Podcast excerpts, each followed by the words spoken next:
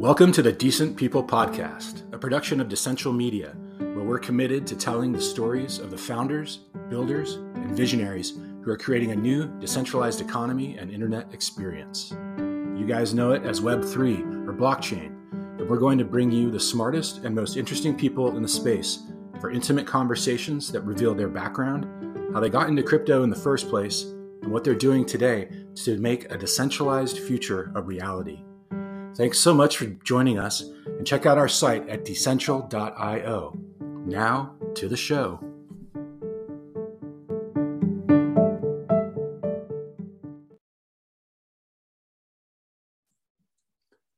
Hi, and welcome to the latest episode of the Decent People Podcast. I'm your host, Matt Weissing, and today I've been looking forward to this conversation for quite a while. I'm joined by Eric Tung, who is the founder and CEO of Themelio. It is a blockchain protocol that is concentrating on the root layer of trust that is so important to a blockchain and is stripping out other aspects of the blockchain, like application layers and things like that, that we will get into shortly. Eric, how are you? Thank you for being here. How are you too? I'm really great. Good. So nice to see you here. I'd love to start, for people who don't know you, when you were 12 years old, you designed a virtual a VPN network that was able to evade the Chinese government's firewall. I'd love to get into that, but first I want to ask you about your upbringing, and tell me where you were born in China and what you remember about that time in your life. Yeah, definitely. So I was born in 1997 in Beijing in China. And so my upbringing was, I guess, a little strange. So for the first 2 years of my life, I was in China. But then when I was like two and a half years old, our whole family moved to Canada to immigrate there. And so when I was from two to when I was six, I was in Canada, and, you know, I went to kindergarten in Canada and, like, you know, learned English and things like that there. And so when I was 6 or 7 or so, my parents moved back to China with me because of work reasons and things like that. And they, and I lived in China for the next few years. So in China, I was actually homeschooled. I actually did not go to a single day of school in China, mostly because my parents didn't really trust the Chinese public school system. Mm. And they raised me kind of with Western curriculum, mostly in English. And what were your parents doing? What were their occupations? Yeah, so basically, my dad is a project management consultant. My mom used to work as a salesperson for Airshow, which is a company that makes aircraft equipment for, like, you know, so she would go to airlines and airports and stuff and negotiate deals. So, like, that's kind of what she did. And but by that time, like, she was mostly a stay-at-home mom and, like, helped educate me and things like that when we were living in China. And so that was when I was like 6 or 7 or so, and we lived in China for I lived in China up until I was like 13 or 14 or so. Obviously, we traveled a lot in the period. We often went back to Canada to, you know, see friends and, like, deal with things in Canada and things like that. So I feel like in my childhood, I felt like I both grew up in China and in Canada, so to speak. And yeah, I guess that's how I was brought up. And I went to— Was there, had you gotten used to Canada by the time you went back as, like, a 6-year-old? Was it weird to now? Like, the thing is really that, like, somewhat, I guess, it's pretty different, but I would actually say kind of like back then, China wasn't too different kind of from Canada. I mean, it was rapidly developing and Canada wasn't. And that was kind of the biggest impression I had at first. That kind of, like, every time I went back to China, it was different, but every time I went back to Canada, it was the same. But, like, yeah. You can understand, like, early 2000s, China was a really quickly changing place. And yeah, I did feel like it was quite different, but I think, like, you know, one big difference is definitely, like, just the whole culture is obviously very different. But I think like actually when I was small, I didn't notice the difference too much because like I typically, yeah, as I said, I didn't feel like it was way too different at first, at least. And as you got older, when you spent those like 6 or 7 years back in China from like six to about 13 or so, was government repression getting worse? Like what was the climate like, or like were your parents getting worried, or what was that sort of like as you recall? Yeah, so definitely like it was getting worse in the sense that so in the early 2000s, China really felt like it was catching up to the world, right? It was opening up. It was kind of like the whole climate is, yes, it's not a democracy, et cetera, but everybody knows that the US, Canada has a better system. We want to be like them. We want to be more capitalist, have more free markets, and have more freedom of the press, et cetera. But really kind of like towards the 2009, 2010 or so, it kind of really started going the other direction. I think like the biggest thing I as a little kid really noticed was that the Great Firewall of China really came up around 2009.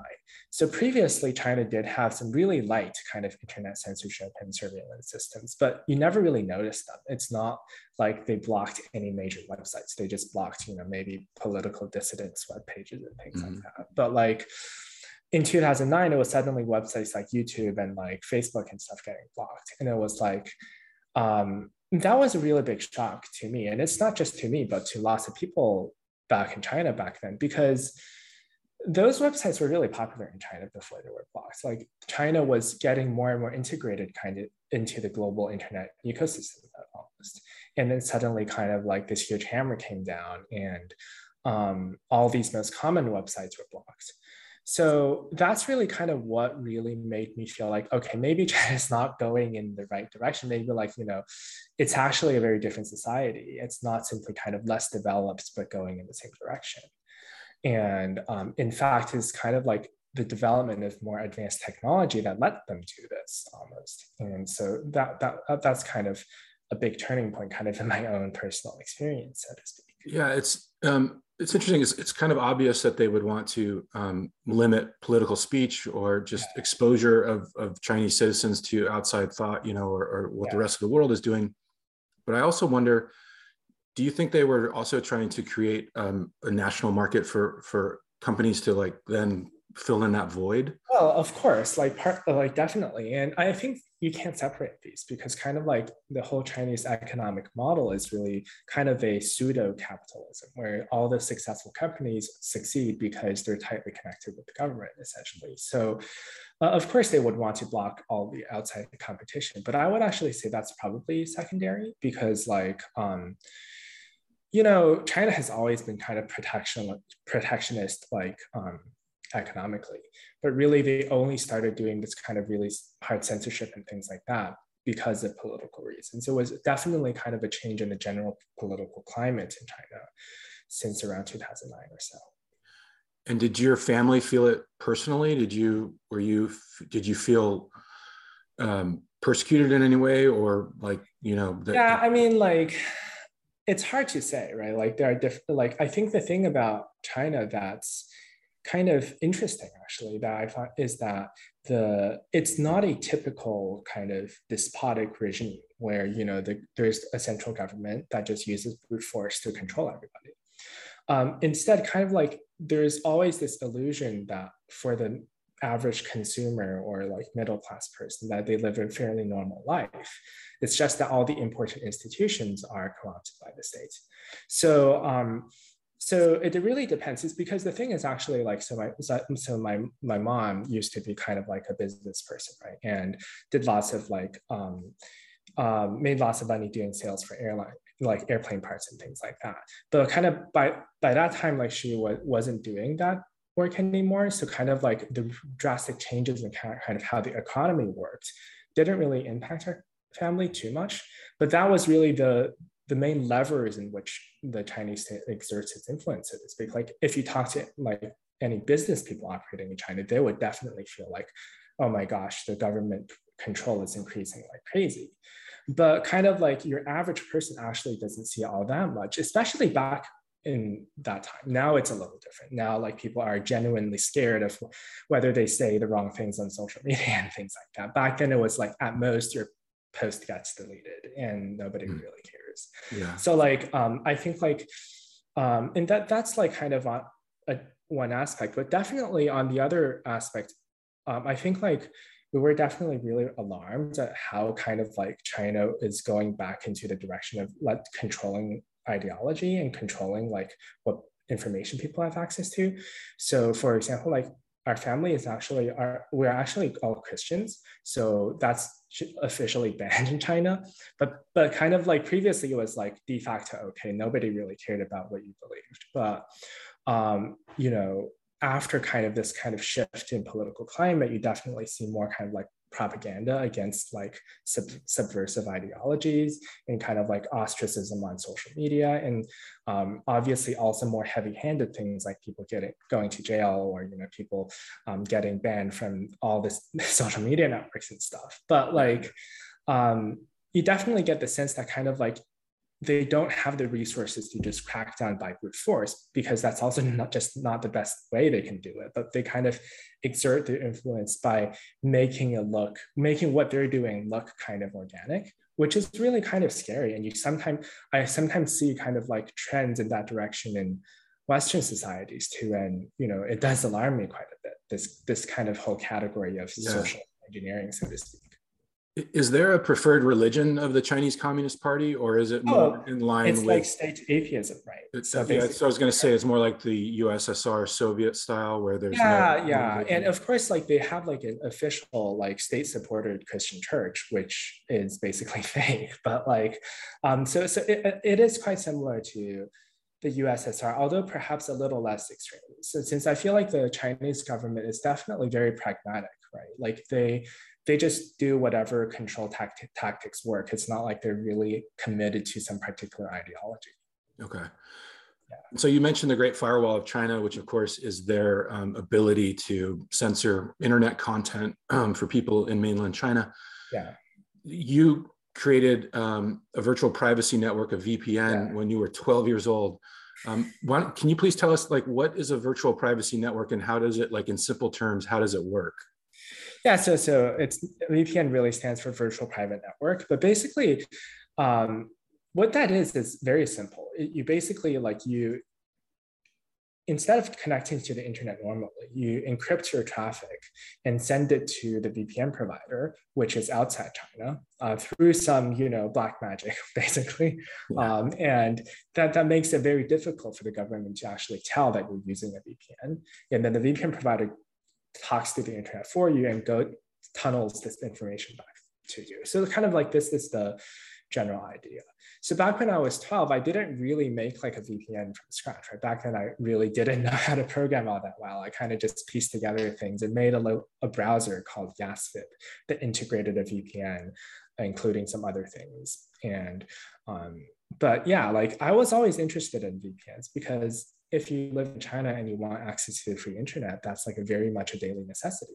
And it's actually like, here in the West, people use VPNs too for things like, I don't know, watching other countries' Netflix and things like that. But like the kind of VPN you need to actually use the internet properly in China, and kind of, it's quite different, right? Because we don't try to block VPNs here, but China actually devotes a lot of research efforts into kind of like technologies to identify VPN traffic and block that. And kind of sustainably having your VPN work in China is really difficult. So the VPN I built back when I was 12 obviously wouldn't work anymore, right? So I kind of like building this VPN has been kind of my perennial side project, so to speak. So I still run a VPN. It's called Geph. GEPH. I built it into like a startup. It has like tens of thousands of users now. And it's one of the only VPNs, commercially viable VPNs that work in China, based on kind of like cutting edge traffic obfuscation technology. Yeah. It's funny. I would imagine now these days in the US, VPNs are probably used in large part for crypto trading to get offshore, which is kind of funny. Yeah. But was there something back then when you were 12 that like pissed you off and made you want to create that browser with the VPN? Was it like they took away your Facebook or something, or was there like a... Definitely, right? I mean, it really did impact my life because like I had a very kind of international internet life, so to speak. Like most of my time was spent on Western websites, and I immediately kind of looked up how do you get across blocking when they started blocking it. So like kind of like that was very natural for me. And why did I want to make my own VPN is also just because I always was very interested in technology and computers and things like that. And this whole China blocking websites thing really made me see that even though, you know, China used technology to do all these evil things, we can actually also build mechanisms to defend security, privacy, and freedom from these bad uses of technology. And we do that with using technology to build tools, right? And that kind of really motivated me to, you know, dive deeper into CS, like computers, and build these tools myself. And that kind of has been driving everything I've been doing ever since then, like building technology to actually defend a better society. So yeah, that's a wonderful way to put it. You are a white hat hacker before you even knew it. And so did you share this, your VPN browser sort of thing with other people in China? Yeah, of course. Like, I mean, I posted it on forums and had my friends use it and things like that. But like, it didn't get anywhere. Like, I wasn't famous or anything. So, but like, yeah, it's like open source. Even now, if you look up YASFIB, Y-A-S-F-I-B, you can even find it now, like in some GitHub archive that, like, that's cool. From years back, so. And when did your family then leave China again? Yeah, so it's when I went to school in Canada. I went to like university at the University of Waterloo. I was like 14 at that time. So our whole family went back to Canada while I was in undergrad. So like for the next 3 years or so. But then after that, my parents returned to China while I stayed okay. here. What year? What years did you start in Waterloo? Yeah. You see, I don't remember dates super precisely. I actually had to look up all these dates before our interview today. But I believe it was like 2000. I believe it was 2012 or 13. Yeah, like something. Like that. So you might have been there. I'm sure you know this, but Vitalik Buterin, the inventor of Ethereum, Waterloo, he was right around that time too. Yeah, I think so. Did you know him there or see him there? I don't think I ever met him. Okay, that's a funny coincidence. It is. And then, so now you're like, Waterloo is in Ontario, I believe, about 100 miles or so outside of Toronto, or I don't know, kilometers, as they do up north. So what are you now? You've always had this interest in computer science and networks, I think, and these sort of the connections.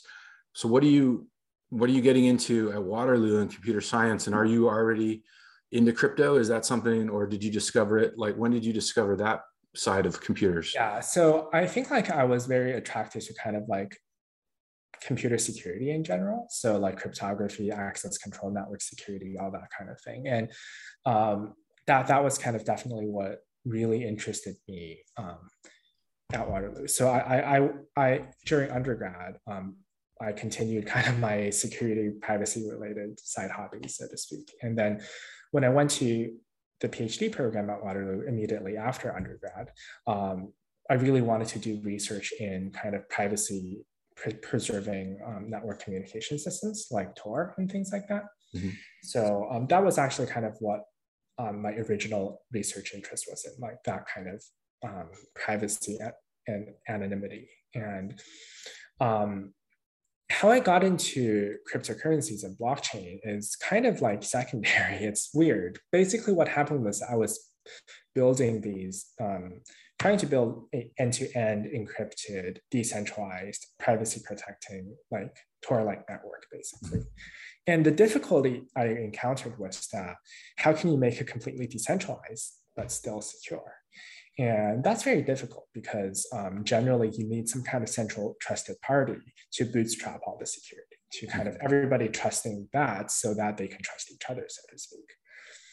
So that's kind of when I discovered like blockchains and more specifically Bitcoin. And I felt like, okay, this is going to be the solution to this problem. Like we're going to not have this problem anymore in the future because we have blockchains now. And I actually published some papers on embedding like naming systems and identity systems onto the Bitcoin blockchain. And that's interesting if you think about it, like with even with blockchain or Bitcoin, excuse me. Yeah. It was centralized when it was just, you know, Satoshi and Hal Finney, you know, kind of right. Like it. So, but then it had the wonderful mechanism of like as more miners come on and more, you know, yeah, nodes come on, it just then it becomes decentralized through the natural incentives of wanting to earn Bitcoin. The thing about Bitcoin and kind of blockchains that I really found interesting is not really that they're decentralized, because kind of like decentralization by itself is not that interesting. Like you could always get more people to join and have them vote or something, right? You could have Congress run a blockchain and technically it's decentralized across all the voters in the US.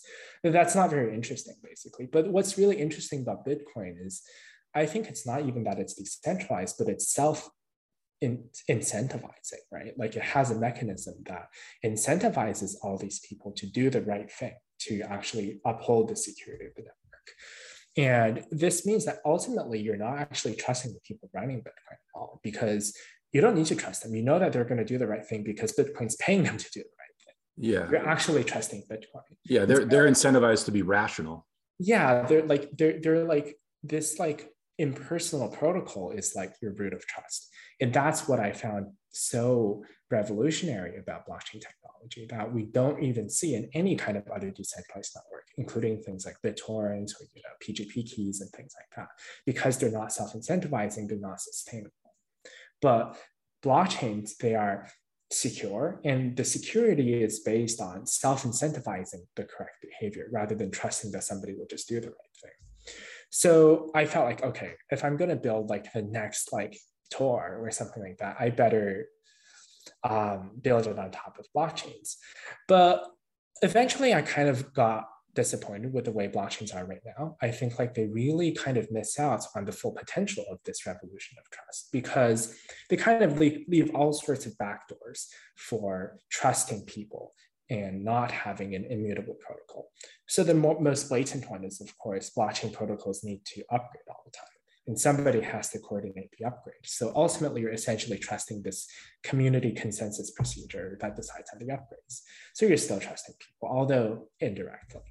Yeah, and just so listeners know, that would just come through updating the software, you know, to the next version. It might include a hard fork, it might not. But everyone on the network needs to be on the same version of the software so that its consensus can be reached. Yeah, and especially kind of like hard forks and things like that require everybody to upgrade at exactly the same time, right? And that requires some kind of like governance procedure, right? Mm-hmm.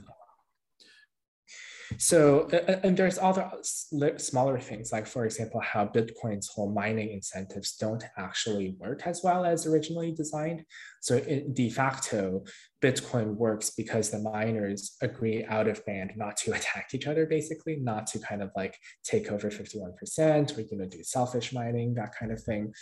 Is that because it's become centralized more? No, it's because concentrated is what I meant. Not exactly, actually. It's really because the original incentive design wasn't perfect. There were some game theoretical issues with it, basically. And like there is a lot of research done in this area too. Like basically, there are strategies that, let's say, if you're a miner with 33% of the vote, you can do that would harm other miners but benefit yourself. Mm. And you're essentially trusting all the miners not to do this due to like a gentleman's agreement, so to speak, not to hurt Bitcoin. But like, again, the idea is that the stability of these systems end up relying at least partly or heavily on trusting a certain group of humans rather than trusting an impersonal mechanism. And I think that really kind of damages the ultimate value proposition of blockchains and Web3. So I decided to make my own, right? That's how I like really got the idea of let's make a new blockchain. And Themelio is actually like my PhD thesis topic. So that's really funny because that's basically the same process that Vitalik went through with Bitcoin. He wanted it to do more. He figured out you just can't. It's just not, it's not there. It's not in the language. So he decided to make his own blockchain, and that's where Ethereum was born. Yeah. So you were only, I think, what, 14 years old when you started at Waterloo as an undergrad? Is that correct? That's true. That's that. So you're incredibly young. And then, how old are you now? And you're about to defend your PhD, correct? Yeah, I'm 23. Yeah. Wow. Do you think being that young has given you any advantages or disadvantages with what you've been doing? Huh. I mean, I think objectively, it's mostly advantages, honestly, because I feel like I kind of like, it's not really about being young per se, but more like I think ever since I was, you know, a kid, I got to focus a lot on things I really enjoyed and things I'm actually really good at. And I feel like kind of being homeschooled in China really helps with that, as in I could learn things at my own pace and not be kind of fixed to like your typical school schedule, so to speak. And so I guess ever since I was small, I was never exactly the same age as my peers too. So I think that also helped, as in ever since a young age, I really learned to interact with really different kinds of people. While I feel like if I had gone to college at a more kind of regular age, so to speak, I would mostly only have interacted with my classmates, and like, it will be a different experience, definitely. I feel like, although kind of personally, like, it did make it kind of easy for me not to hurry up as much, because I feel like, you know, I have my whole life in front of me. Yeah. But like, and personality wise, I'm definitely not kind of like your typical kind of Silicon Valley, work 16 hours every day person. So like, I feel like it's something I've been really working to change, but I think that like, if I could relive it, I would pretend like I'm, you know, 5 years older than I actually am and compare myself to others that way. And that would have been better. Are you in Chicago now? Yes, I'm in Chicago now. How do you think that there's a good crypto scene in Chicago, a pretty good technology scene, but like you said, it's definitely not Silicon Valley. Yeah. How is that influencing what you're doing with Themelio and just in general terms? I mean, I actually don't feel like I'm really part of the crypto scene here. Like, I don't know a single crypto guy in Chicago, actually. I think like— they're out there. I feel like, you know, I actually don't really feel too much in kind of the crypto scene, so to speak, because I didn't come from it. Right? I came from an academic background. And so, you know, people often ask me, oh, did you hear about that new DeFi protocol? Are you gonna like invest some money and earn some yields? I'm like, oh, I've heard of it once, but I haven't looked into too much about it. Like, I'm not really into that scene, you know, like, I think like that's actually like been quite interesting, because I think that's really influenced how Themelio turned out, because Themelio is really orthogonal to all the trends and all the problems that people think are the biggest problems in crypto. It's like kind of pointing out this more fundamental issue that how can we actually have endogenous trust again? And yeah, let's dive into that. So tell me in simple terms, it feels like Themelio is stripping out a lot of the higher level higher level uses of a blockchain for just that really shared trusted layer. Can you just tell us more about that? Yeah, so basically what you said is exactly correct, right? So Themelio's whole goal is, how can we make a blockchain that's A, useful and any application can actually use it, and B, doesn't ever need to change? So those seem to be conflicting goals here, right? Because on one hand, you have blockchains like Bitcoin that don't change often, that are simple, but it's kind of useless. All you can do with Bitcoin is Bitcoin, and maybe like Lightning Network and stuff, but you can't do much with Bitcoin. On the other hand, you have blockchains like Ethereum that continually need upgrades. Like the whole upgrade schedule is like a whole like ecosystem-wide calendar almost. Yeah. And it is general, but it's also very complex, very fragile, and doesn't have nearly as strong endogenous trust as a result. And my answer is that the correct solution for generality is actually the correct solution for security as well.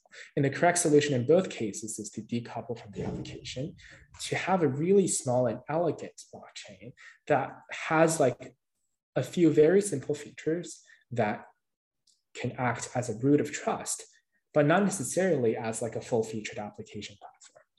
So I think an analogy might make this much more clear.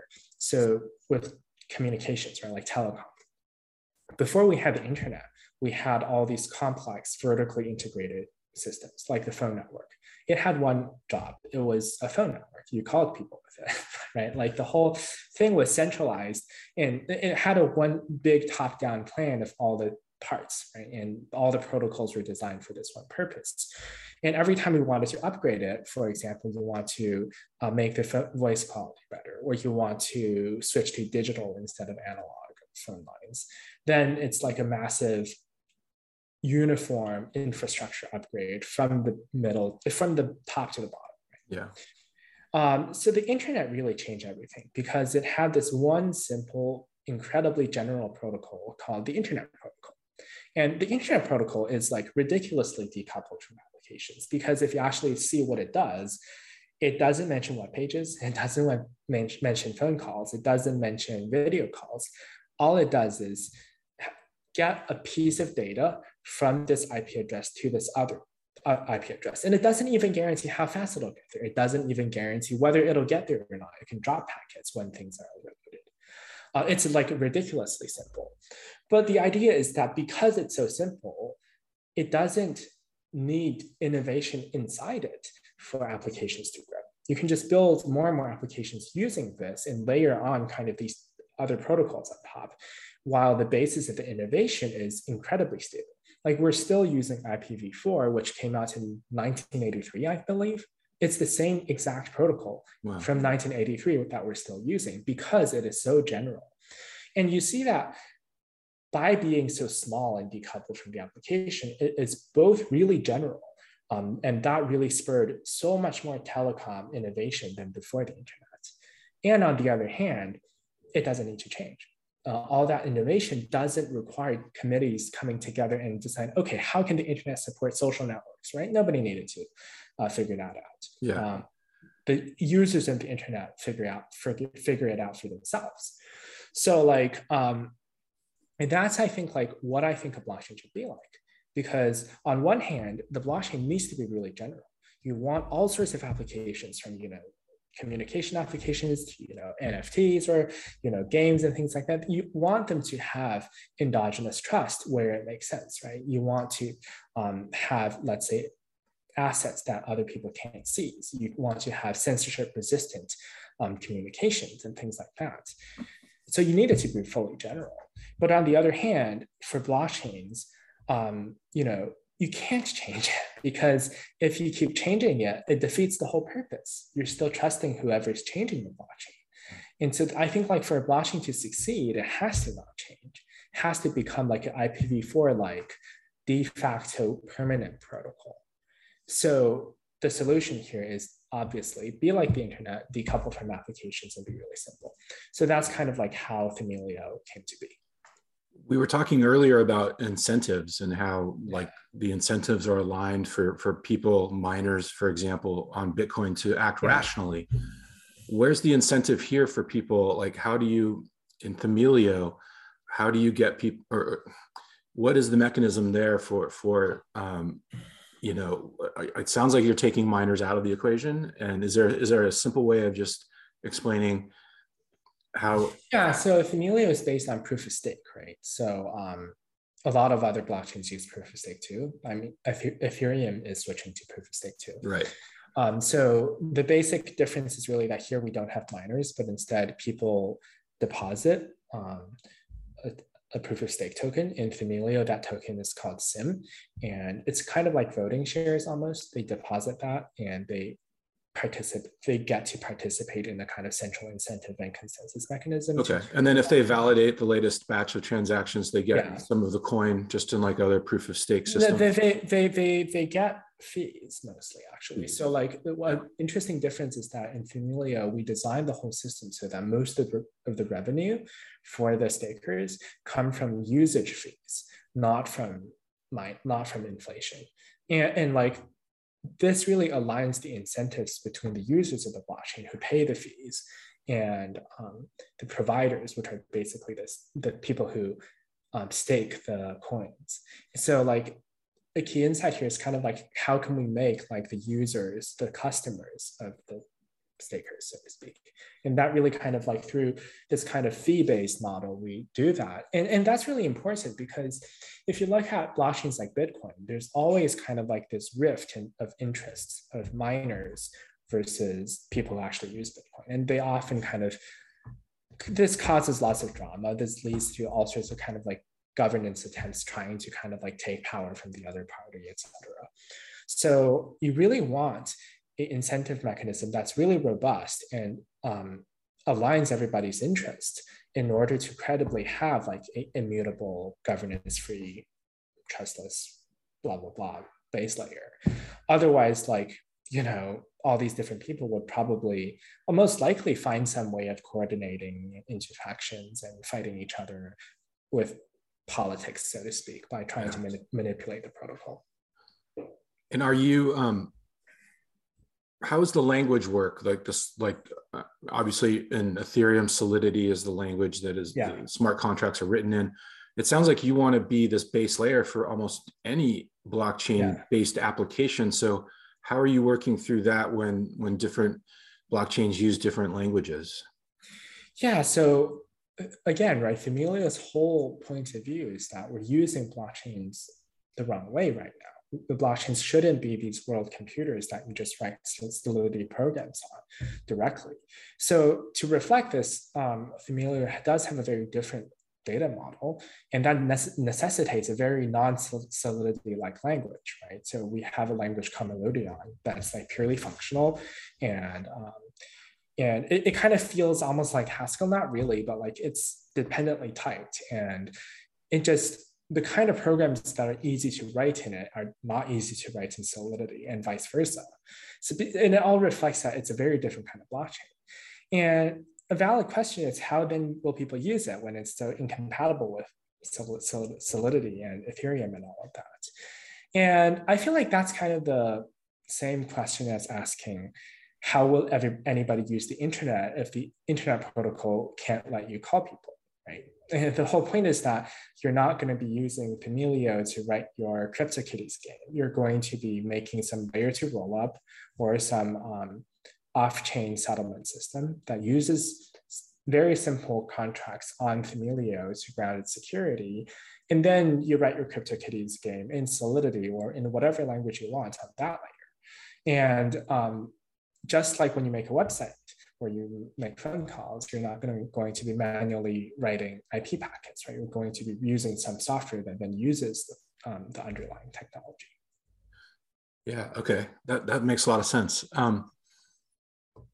Where do you see things headed right now? I know sounds like you've got your head down in Themelio.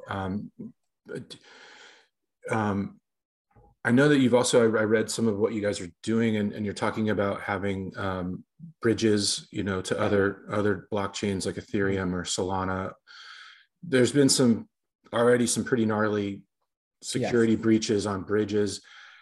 I'm worried or wonder how if all these different blockchains are now kind of developing, how they can all sort of work interdependently, or if that's, I don't know if that's even what people want, but I'd just love to hear your thoughts on where you think that's all headed.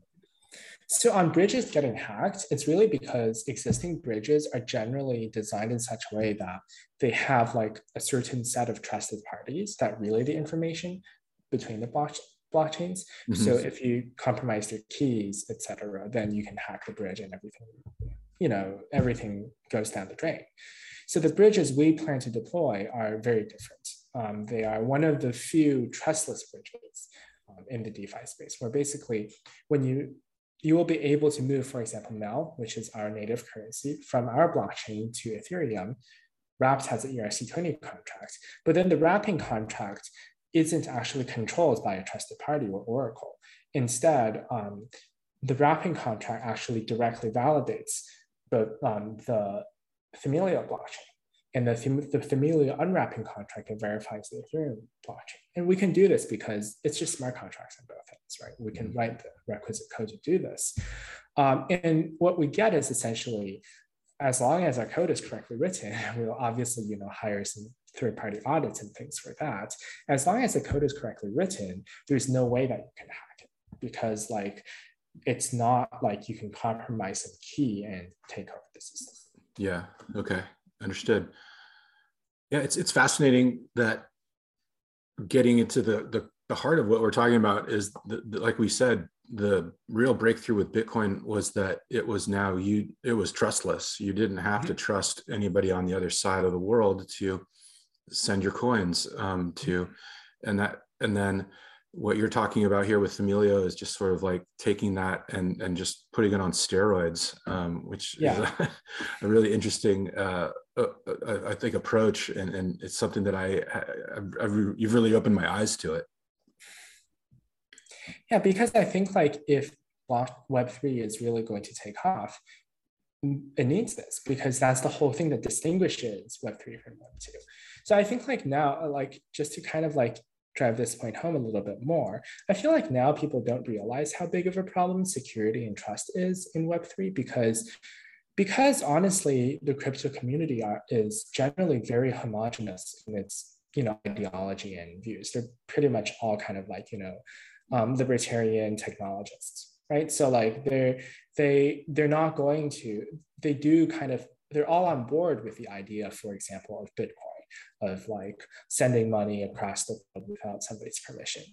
Now, the problem is that if Web3 is actually going to become mainstream, then you can't count on the community having the right values, so to speak, because you could definitely have a world where, let's say 10 years from now, Web3 really blows up. All the finance is done through DeFi, all the governments governed through DAOs. Let's say like just like a maximalist vision like that, right?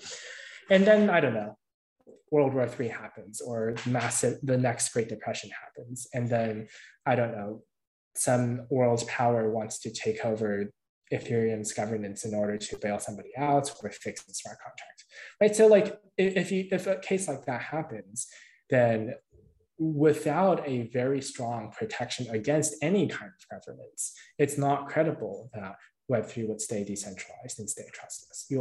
It will become dependent on kind of the majority voices in the community that may or may not be aligned with actually the original values of Web3. So instead, what Themelio tries to make is it tries to build a blockchain that, first of all, just by design doesn't need governance. So people would never expect to do any kind of good or bad upgrade to the network, and kind of foster an ecosystem that would make changing the protocol really, really difficult. It's kind of like how even if World War III happens, we are not going to change the internet protocol. Too many things. Because, right, if I'm understanding you, without any governance changes, the immutability is paramount. Yeah, absolutely. And the whole ecosystem would depend on that. You know, you would imagine like blockchain clients just being hard-coded into like embedded devices and things like that, right? So you basically, in such a world, even if 80% of the community, due to some kind of ideology or whatever, really wants to do some harmful change to the blockchain, it's not going to happen because of these social and technological forces. Just like, you know, we've actually been trying to get rid of IPv4, right? We've been trying to switch to IPv6 ever since the 1990s, but the predominant protocol we use is still IPv4 because of all of this ecosystem around it. Yeah. Well, Eric, that's a great place to leave it. Thank you so much for taking the time to explain all this, and fascinating stuff you're doing with Themelio. Mm-hmm. And also check out Geph if you are looking for a hardcore VPN. It is out there. And Eric, best of luck to you. And thank you so much for being here. You too.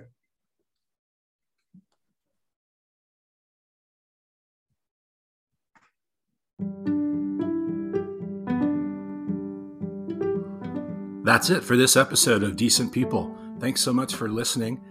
Check the show notes for more information on our guests today, and make sure to look us up on the web at decentral.io. That's DECENTIAL.io, and on Twitter at Decentral.